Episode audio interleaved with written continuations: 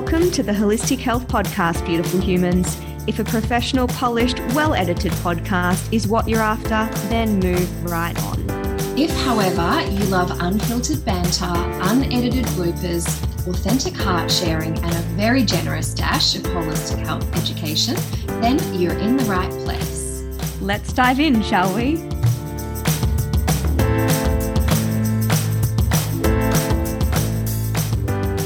Oh, hello, friends. Uh, we are so happy to be back in your ear holes and talking about a little bit of a heavier subject today and something that is a little bit more niche, but something that's very dear to my heart, both from the disease point of view and, of course, the toxic mold point of view.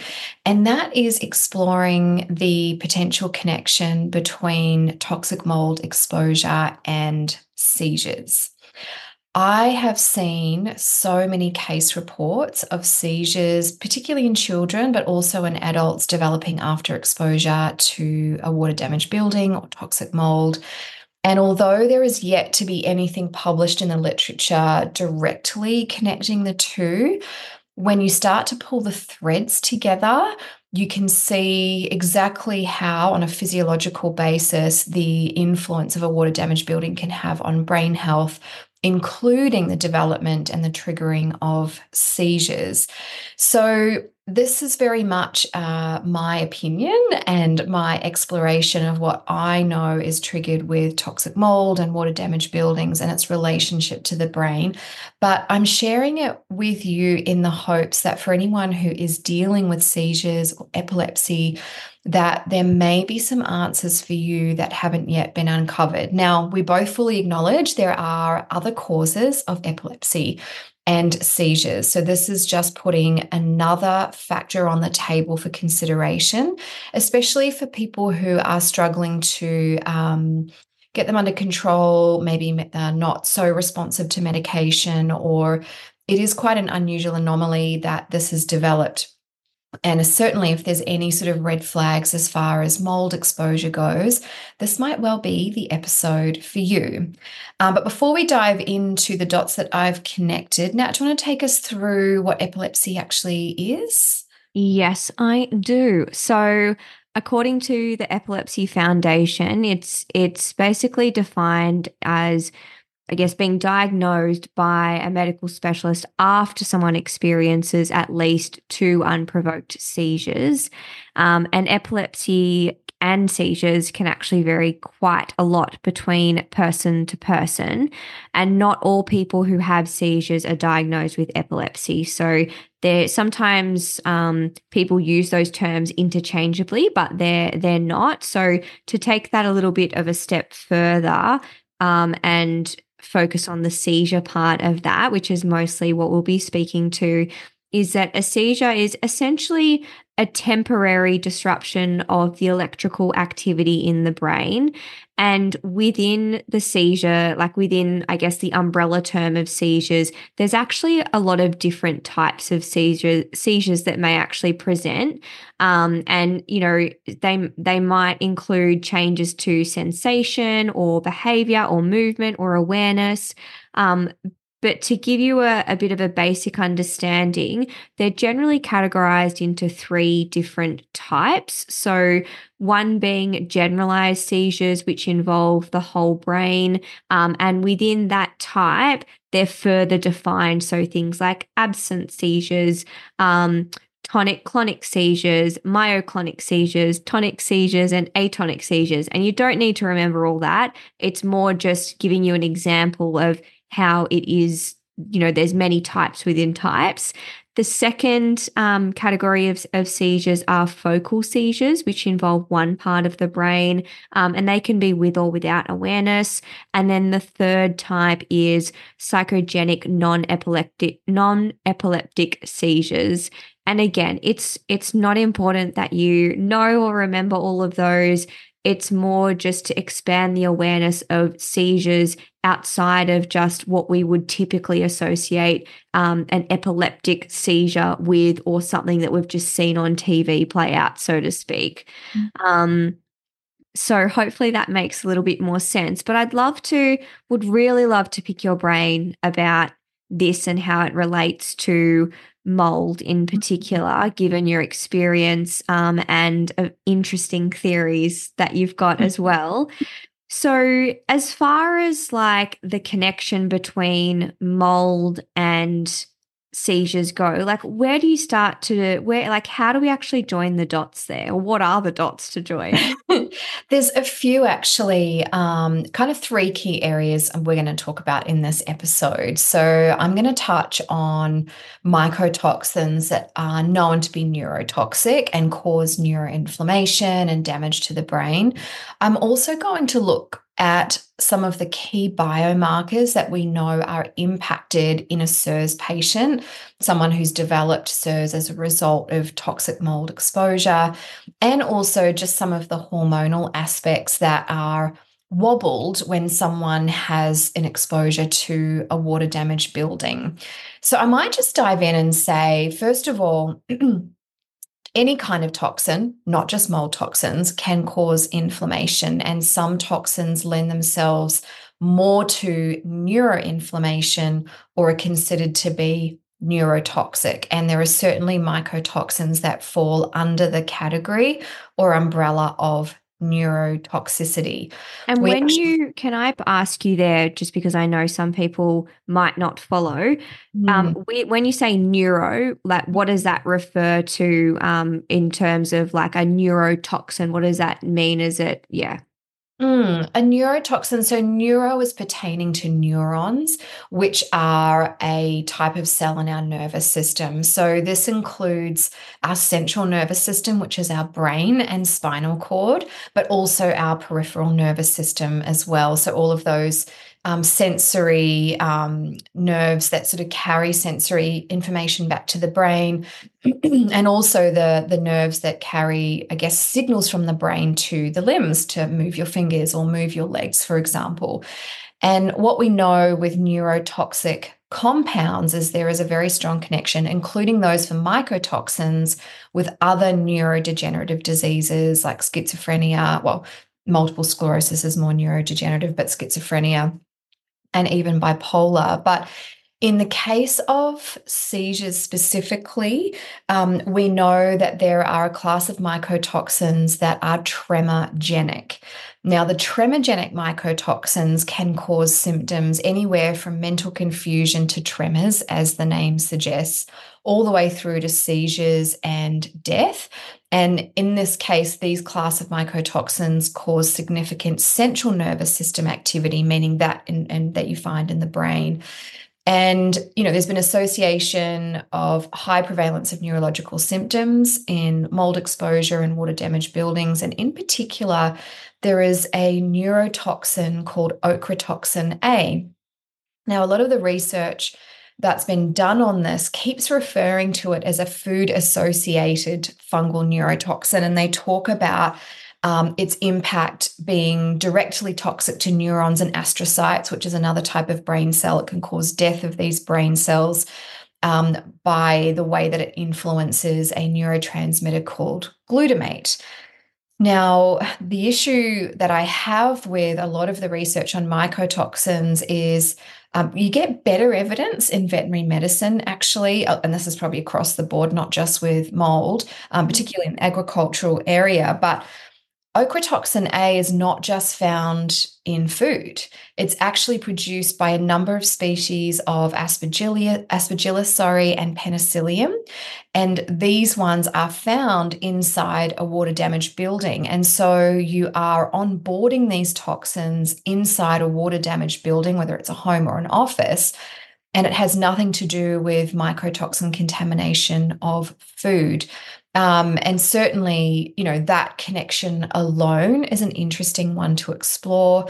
Um, I couldn't find any evidence of, you know, epileptic patients being subjected to mycotoxin, urinary mycotoxin tests, um, but definitely a thread that I think um, someone who is a progressive neurologist um, could do well to explore. But in addition to that, we have well established blood biomarkers that get thrown out, triggered, or suppressed in a CIRS patient. So I'm going to cover off just. And a- CIRS stands for. Oh, thank you for pulling me up. CIRS, if this is the first time you're listening to me talk about toxic mold, welcome. It's something that I talk a fair bit about. And that's because of my own personal journey. And I developed the condition called CIRS. So CIRS is, is an acronym spelt C I R S and it stands for Chronic Inflammatory Response Syndrome. Now, CIRS can be triggered by other things outside of mold, so things like breast implants, you know, um, low grade infections like with root canals, um, mesh implants from, you know, hernia repairs, and also Lyme disease and Lyme like illnesses are another subclass of CIRS. But um, and I suppose that's relevant for this conversation as well. But because of my experience in toxic mold, I'm really focusing on that for the time being. But with CIRS, this condition, we see a lot of different blood markers shift in an abnormal way. And some of those are we see a huge elevation in C4A. I'm going to go through and tell you what each of these things are in a minute, but we see C4A go up, we see VEGF go down, we see VIP um, goes down, and we also see transforming growth factor beta 1 go up. And this is what an MMP9 also goes up. And these are not all of the biomarkers for CIRS, but the biomarkers I've just mentioned all have evidence to do with epilepsy. So one of the things I'll share is um, MMP9 is often elevated in CIRS patients. It stands for matrix metalloproteinase 9. It actually breaks down connective tissue and can affect the blood brain barrier. And we know that prolonged seizures are actually related to high serum MMP9. We also know that that uh, involved in the uh, I guess, the dysfunctional synaptic formation in the hippocampus of patients that have temporal lobe epilepsy. We know that in animal studies that overexpression of MMP9 actually develops an increased susceptibility to seizures, but where the research is at the moment is more investigating the gene that codes for MMP9. So is it a genetic thing where it's making too much MMP9 um, and that's why there's an issue. But actually, what hasn't been explored yet is what are the environmental causes of elevated MMP9 in the absence of a genetic, um, and I use air quotes, mutation. It's such a simpler word like mutation. Technically, medically, that's not correct. They're usually referred to as a single nucleotide polymorphism um, or a genetic variant. But basically, it's where your gene sort of is programmed to either be overactive or underactive on its on its function. So MMP9 is one, so elevated MMP9. Interestingly, other signs and symptoms correlated with that are spider veins, you know, accelerated aging, breakdown of connective tissue, so more wrinkly, um, receding gums. You know, there's a whole sort of host of symptoms connected to that as well that we see in mold patients. Um, but that's the link there with um, potentially with epilepsy. Um, another uh, biomarker is VIP or vasoactive intestinal polypeptide. In CIRS patients, if this is affected, it go it is becomes suppressed. And unfortunately, VIP, even though the name has intestinal in it and it does play a significant role in gut function, it's actually a neurotransmitter that has um, quite a significant role to play in brain inflammation. So, anytime you end up with low VIP, it impacts GABA, which is a calming neurotransmitter in the brain and is actually responsible for maintaining the seizure threshold. And we know that VIP helps to suppress absence seizures um, and stopping glutamate accumulation in the brain. So, of course, any loss of VIP removes that regulatory and anti inflammatory effect. Again, it's just a loose thread that I think would be worth exploring if I was in the neurology field, which unfortunately I'm not. Um, Another one that's interesting is VEGF. Now, this has really interesting research around it, um, and it's considered to be a potential biomarker for acute um, injury to the hippocampus, which is part of uh, the brain. But VEGF levels have been found to be significantly lower in children who develop epilepsy from fevers than in controls, as in healthy children. So, you know, does it um, render the brain more vulnerable to a trigger? And in this case, this it, it's fever um, based. So you can see here there's not really any consistency with a type of seizure. There's kind of a little sort of nugget here and a little bit of a nugget there. But then when you start to sew all of these things up in connection with CIRS, they start to make a bit more sense. Now, let's talk about C4A and then we'll finish on um, TGF beta 1. But C3 and C4 are called complement proteins. They are part of our immune system and they are inflammatory. And so, you know, an inflammatory cytokines or inflammation in the body, in and of itself, by the way, isn't necessarily a bad thing. It's like a signaling that happens in the body to recruit other immune cells for healing or detoxification or whatever the case may be. But sometimes when these things are left unchecked or they're too strongly stimulated, they can cause a lot of damage. And we know in mold patients or CIRS patients, we see a huge upregulation of C4A. And C4A actually damages capillaries that affects blood flow to the hands and the feet. We often see things like Raynaud's disease, chilblains, um, pins and needles, numbness um, occurring because of that, especially in combination with low VEGF because the blood vessels don't repair, but also the microvasculature of the brain is also affected. And what we do know to be true in the literature is levels of C4 actually increased in patients with uncontrolled seizures um, compared to those with controlled seizures. And there's some really interesting animal studies on that as well. But even in humans, we're seeing um, issues there. And, and basically, one of the other elements of C4A that we know is related to the brain is it's associated with what's called excessive synaptic pruning.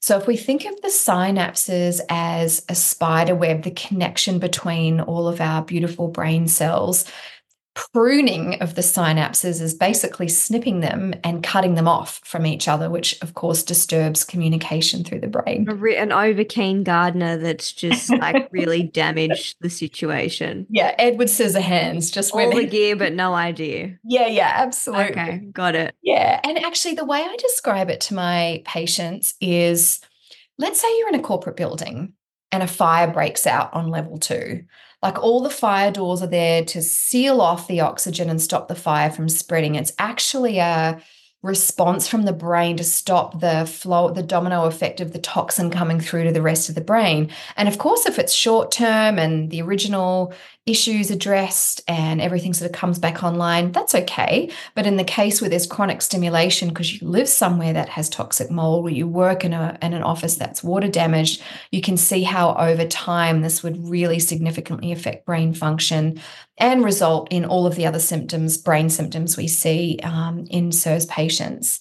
And lastly, and the probably the, the biomarker that has the strongest evidence and connection with seizures is a protein called transforming growth factor beta 1.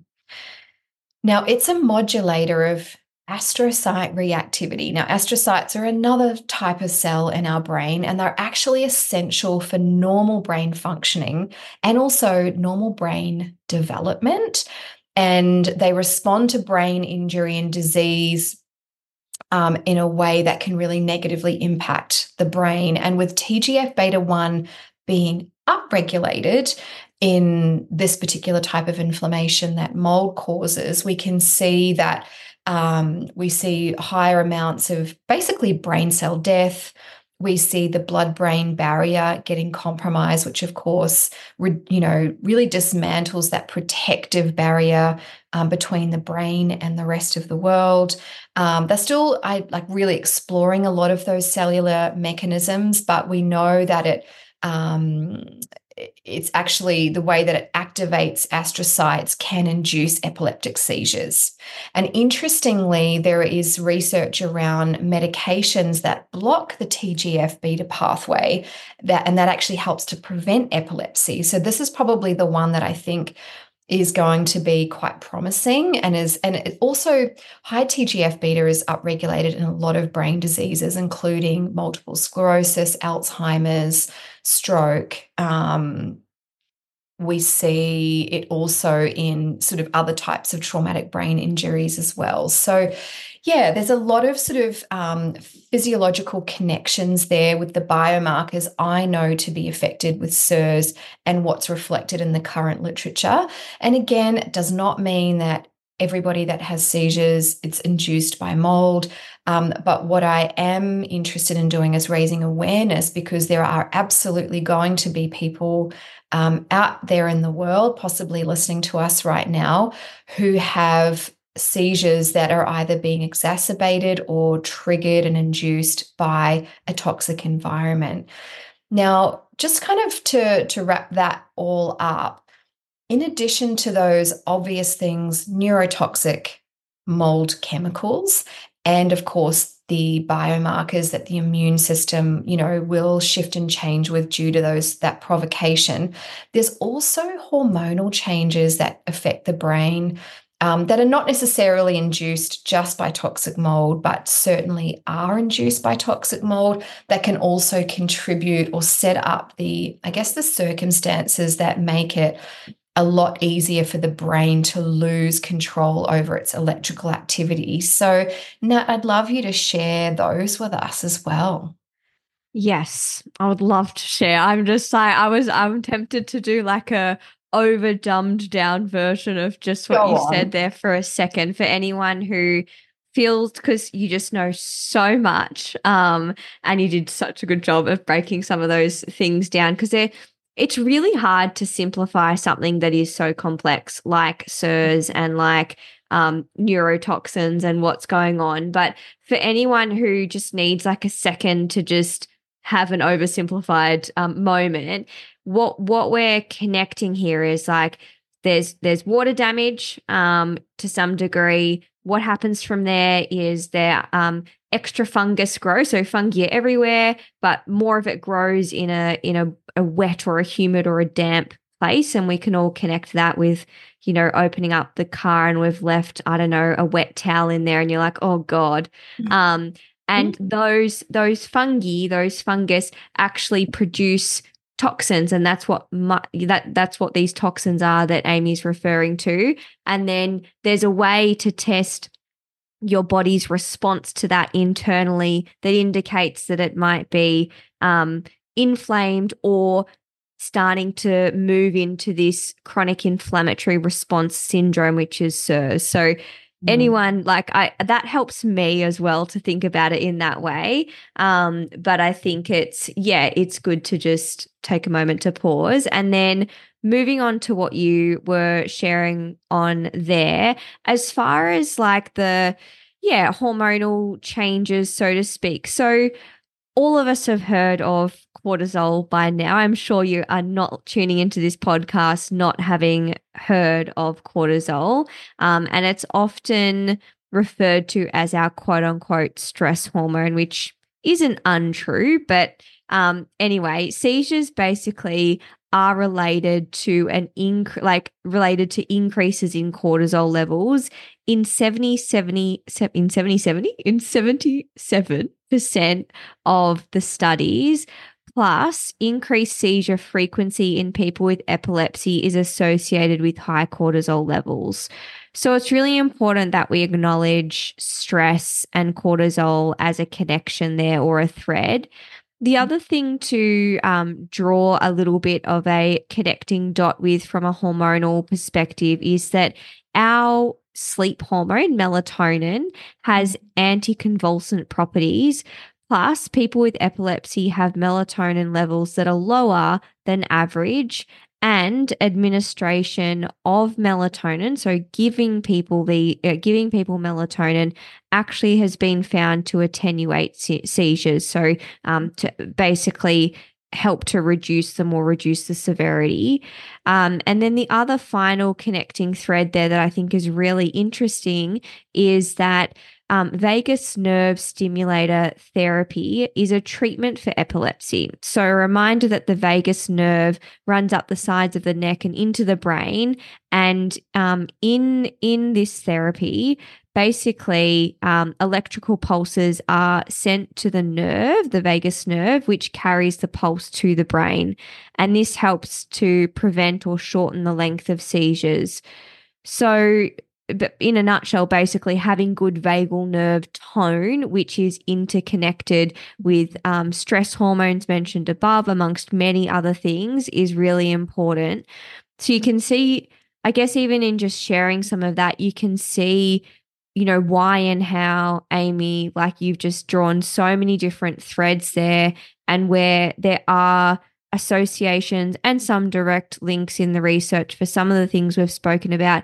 It's also it's also kind of that situation where you go when all the things are adding up it's worth looking at or considering as a possibility even if there hasn't been a definitive you know double blind randomized placebo controlled trial to prove x equals y. It's it's one of these situations where there's enough evidence gathering in a room that looks suspicious enough to at least consider investigation um, as well. So that's a bit of a side a side tangent on on my front. Um, where where should we go next with this? Um, I might just round out what you said by saying um, a water damaged building or exposure to a toxic mold will upregulate your nervous system and drive sympathetic nervous system activity. So that's the vagal nerve stuff is interesting from a treatment perspective, but also that activation of your nervous system is just another aspect of how a poisonous environment can stack the cards against you, you know, not in your favor as far as seizures go.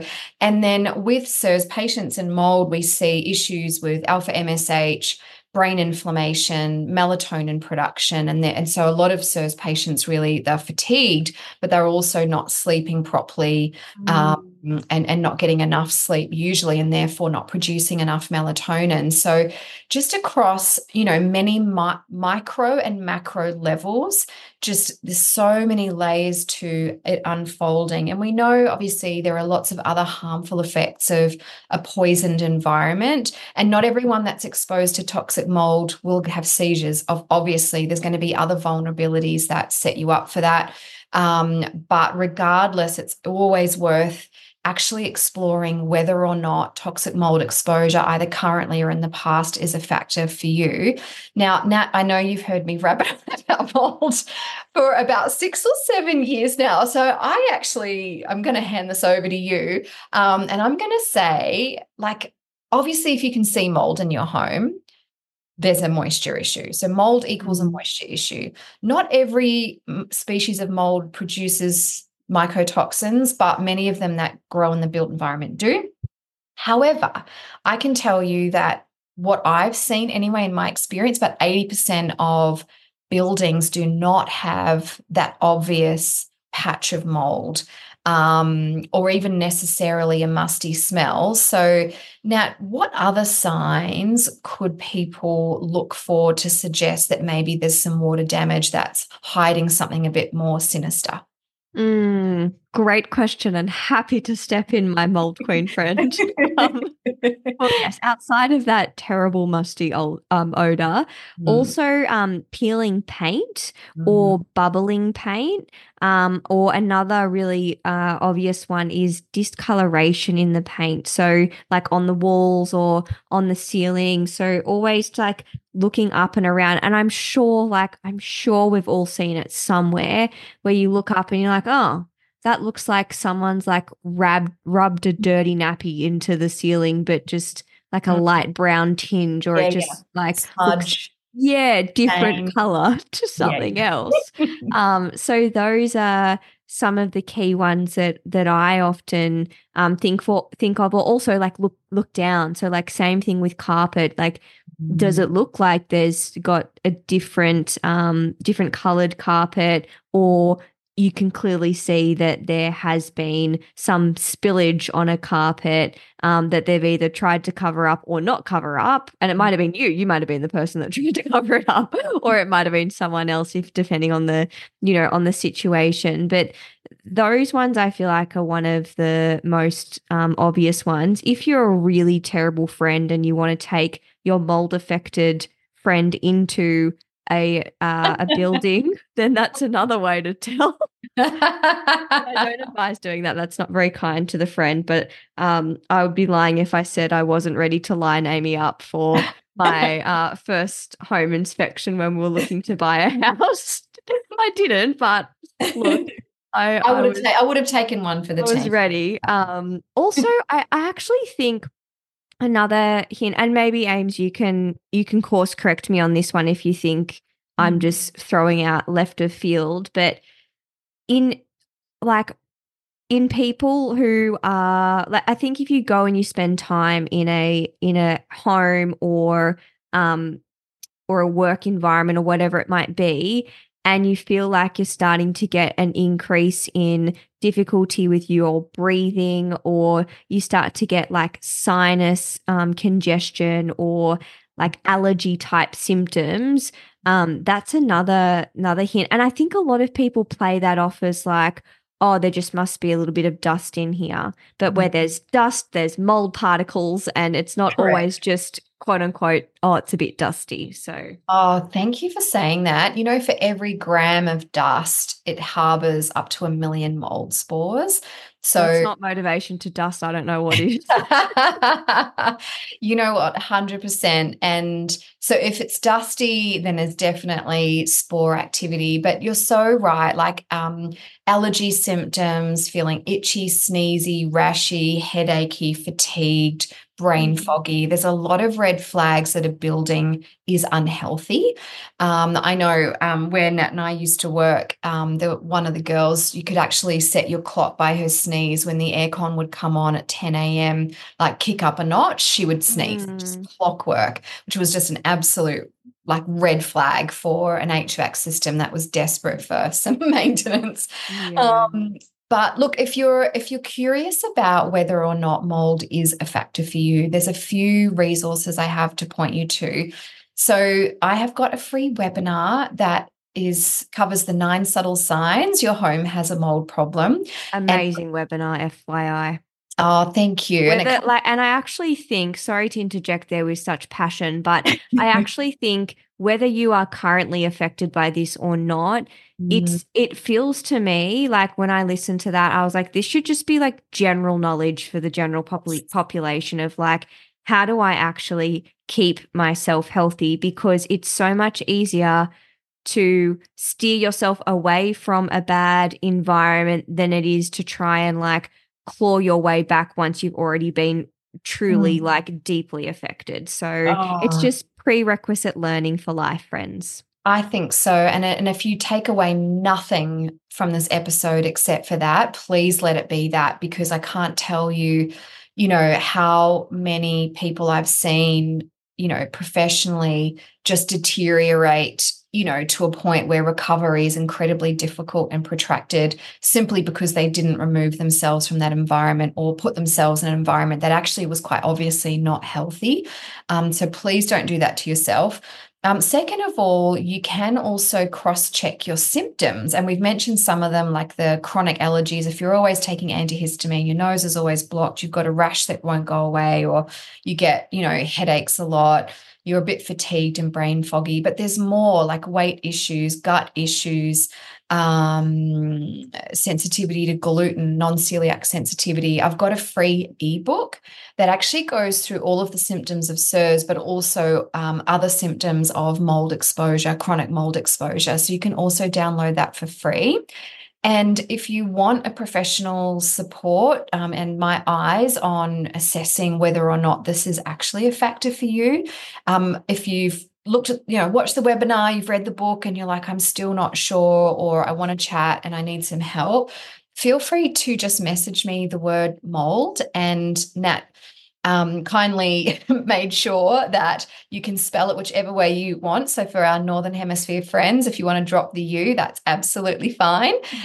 um, or if you, you know, if you speak the Queen's English, use the U. Either way, I will send you an automated response with a link to book in um, for a chat with me about mold, um, mm-hmm. because this is mm. definitely something you want to rule out, regardless of health issues. But if you've made it this far, you have clearly got um, a vested interest in something to do with epilepsy or seizures, either for yourself or a loved one. And I think, you know, as practitioners, Nat and I are always looking for the root cause or the root causes of someone's issues. And this is such a big one.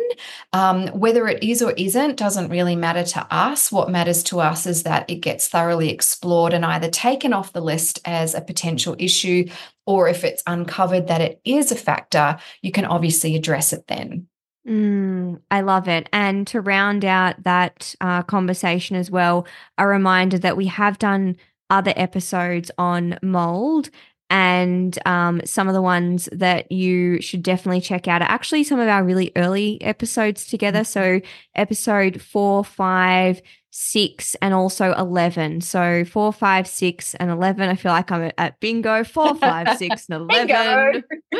Feeling I don't know. I was about to try and rhyme. I'm not going to. Sorry, everybody. Um, so go and check those out because I think it will it'll help, yeah, have some of this stuff solidified. Otherwise, definitely check out those resources and start DMing Amie so she can just shortcut the process for you and figure out whether it is or isn't part of your story. Mm, well, thanks for being with, with us, friends. If you stayed this long, we appreciate you so much. I know it was a bit of a technical one, but certainly I hope it's going to be helpful for you if this is something that's affecting you or someone you love.